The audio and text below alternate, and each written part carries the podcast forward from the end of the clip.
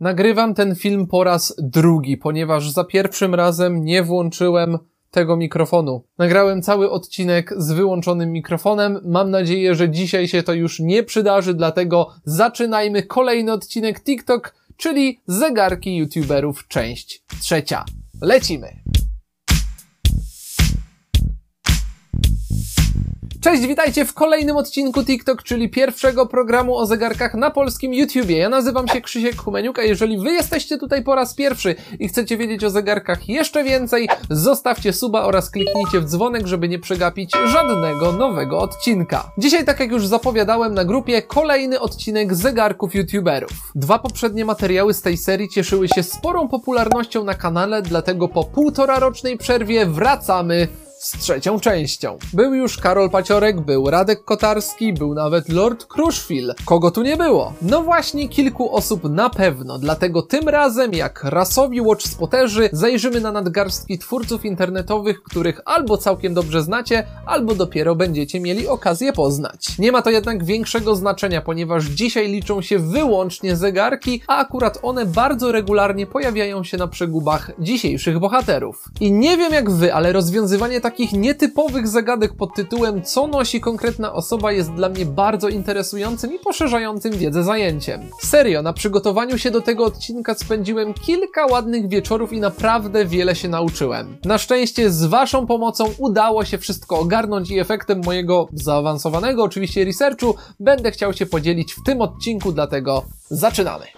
Zjawiskiem zupełnie normalnym, przynajmniej w czasach, w których przyszło nam żyć, jest to, że aktorzy, dziennikarze, celebryci i różnego rodzaju znane osoby z innych mediów niż internet właśnie w internecie kontynuują swoją działalność. Jedną z takich osób, prawdziwą legendą polskiego kina, kabaretu i szeroko pojętego show biznesu, a od niedawna youtuberem jest Cezary Pazura. No powiedzcie, kto z was go nie zna? Tak się składa, że wujek Czarek, bo tak przedstawia się na swoim kanale, ma w swojej kolekcji kilka naprawdę ciekawych zegarków, wśród których chyba najpopularniejszym i łatwym do rozpoznania z daleka jest Breitling Navitimer noszony na charakterystycznej bransolecie z ukośnymi ogniwami. Navitimera można z powodzeniem nazwać zegarkiem kultowym, bo od momentu premiery, czyli od 1952 roku, chronograf Breitlinga dla pilotów stał się jednym z najpopularniejszych zegarków na świecie, a pierwotnie służył jako przyrząd nawigacyjny w kokpitach samolotów. Dopiero później przeniesiono go na nadgarstki i zaczęli z niego korzystać nie tylko piloci. Jak pewnie się domyślacie,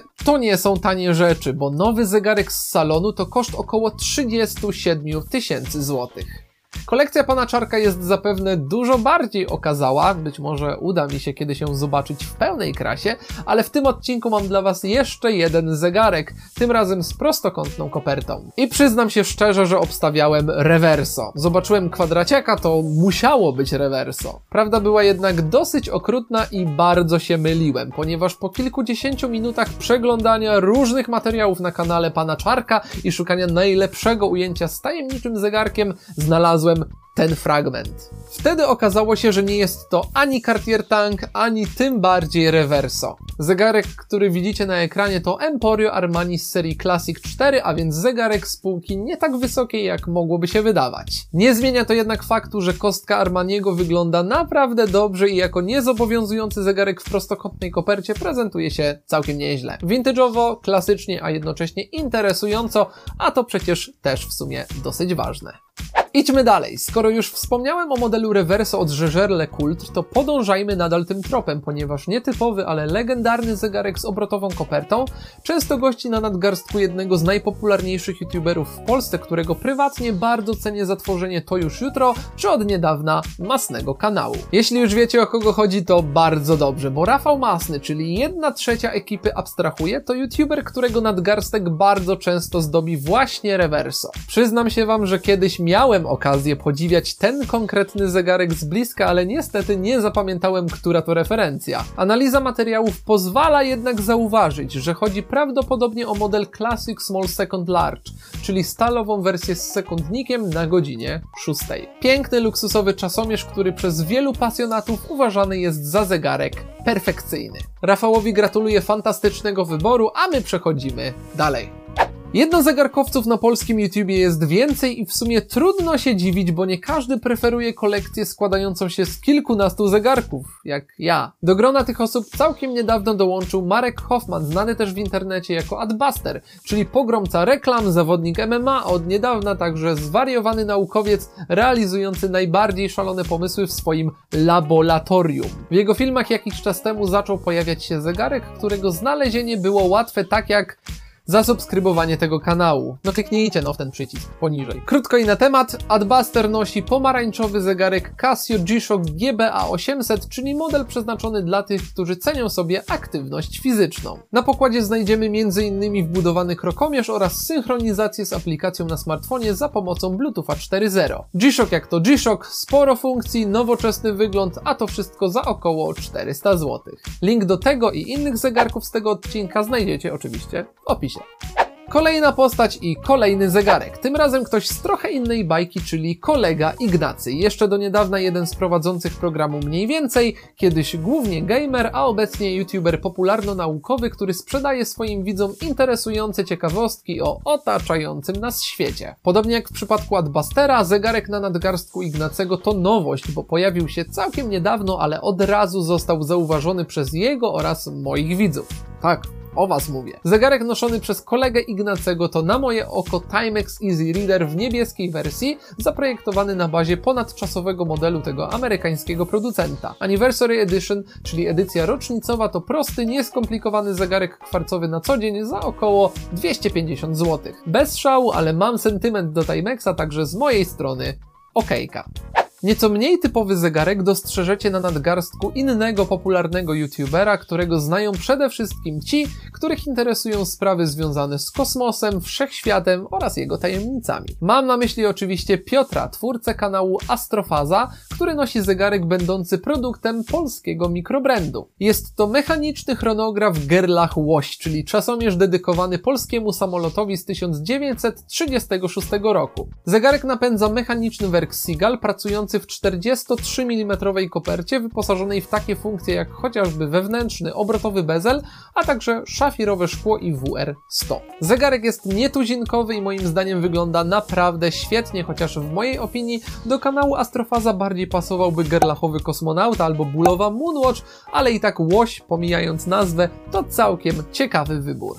O Zachara pytaliście chyba najczęściej, bo spory zegarek z kopertą w kolorze różowego złota faktycznie bardzo często odgrywa drugoplanowe role w odcinkach na tym samochodowym kanale. Zachar Zawadzki to redaktor naczelny Autocentrum.pl oraz twórca popularnego kanału Zachar Off, który w publikowanych regularnie od kilku lat materiałach porusza przeróżne tematy związane z samochodami i motoryzacją. Auta są super, ale nas interesują zegarki, a w tym przypadku jest co oglądać. Zegarek Zachara to bardzo ciekawa Certina DS8 chronograf Moonface, czyli szwajcarski kwarc ze stoperem i komplikacją faz księżyca. Tak jak już wspominałem, 42 mm koperta zegarka pokryta jest warstwą PVD w kolorze różowego złota, a tarczę z zewnątrz chroni szafirowe szkło. O ten zegarek pytaliście wielokrotnie i trzeba przyznać, że rzeczywiście zwraca na siebie uwagę, bo z jednej strony jest dosyć stonowany, z drugiej zaś wypełniony po brzegi różnymi komplikacjami. Podsumowując, bardzo